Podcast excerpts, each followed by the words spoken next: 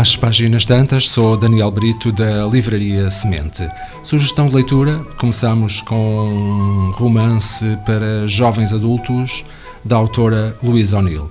A obra tem por título As Raparigas de Papel.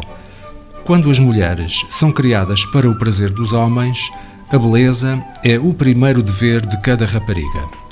Num mundo em que as raparigas já não nascem de forma natural, são criadas em escolas, treinadas nas artes de agradar aos homens, até que estejam preparadas para o mundo exterior.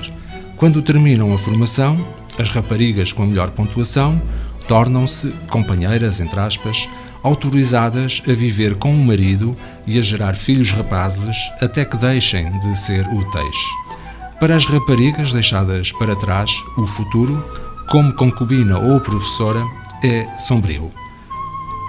As melhores amigas, eh, Freida e Isabel, têm a certeza de que serão escolhidas como companheiras, até porque estão entre as melhores e mais bem avaliadas. Mas à medida que a intensidade do último ano começa a aumentar, Isabel faz o impensável e deixa de se preocupar com o aspecto físico, até ficar gorda. É neste ambiente feminino fechado, de tensão e competitividade, que chegam os rapazes, ansiosos por escolher uma noiva. E Freida tem de lutar pelo futuro, mesmo que isso signifique trair a única amiga, o único amor que alguma vez conheceu. Numa escrita compulsiva e mordaz, a autora Louise O'Neill traz, eh, faz uma, uma, uma crítica à sociedade atual, onde a beleza se tornou uma obsessão e as raparigas são, desde muito novas, cada vez mais sexualizadas e julgadas pelo aspecto físico. Este livro foi anteriormente publicado com o título As Filhas de Eva. A segunda sugestão de leitura é um ensaio e tem por título O Direito ao Sexo.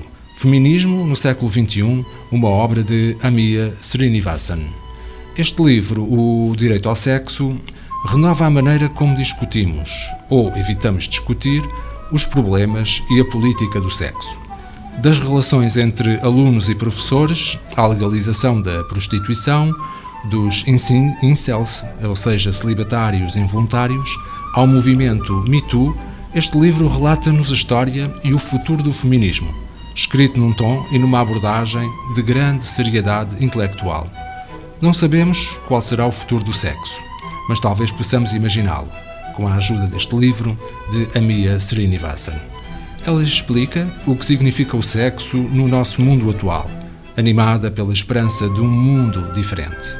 Recupera uma antiga tradição feminista que não receava ver no sexo um fenómeno político e debate um conjunto de relacionamentos problemáticos entre discriminação e favoritismo, pornografia e liberdade, violação e injustiça social, punição e responsabilização alunos e professores, prazer e poder, capitalismo e libertação. O direito ao sexo, o feminismo no século XXI, é uma provocação e uma promessa que renova muitos dos nossos debates políticos mais urgentes e leva a que nos interroguemos sobre o que, o que significa sermos livres. As nossas sugestões de leitura, As Raparigas de Papel, de Louise O'Neill, edição Aurora Editora, O Direito ao Sexo, Feminismo no século XXI, de Amia Srinivasan, edição Temas e Debates.